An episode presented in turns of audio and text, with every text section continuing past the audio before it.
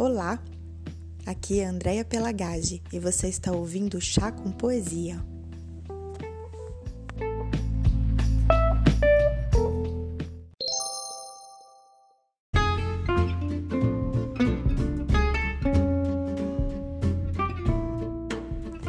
Hoje tem chá com poesia na voz de amigos. Quem lê o poema A Piscina, do catalão Juan Margarit, é a querida Eliana Manso.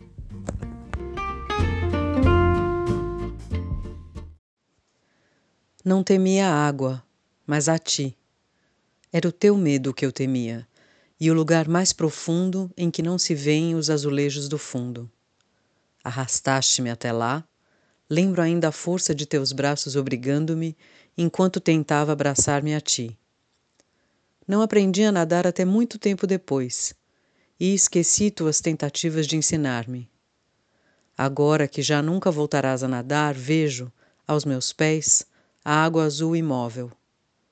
Compreendo que eras tu quem se abraçava a mim para atravessar aqueles dias.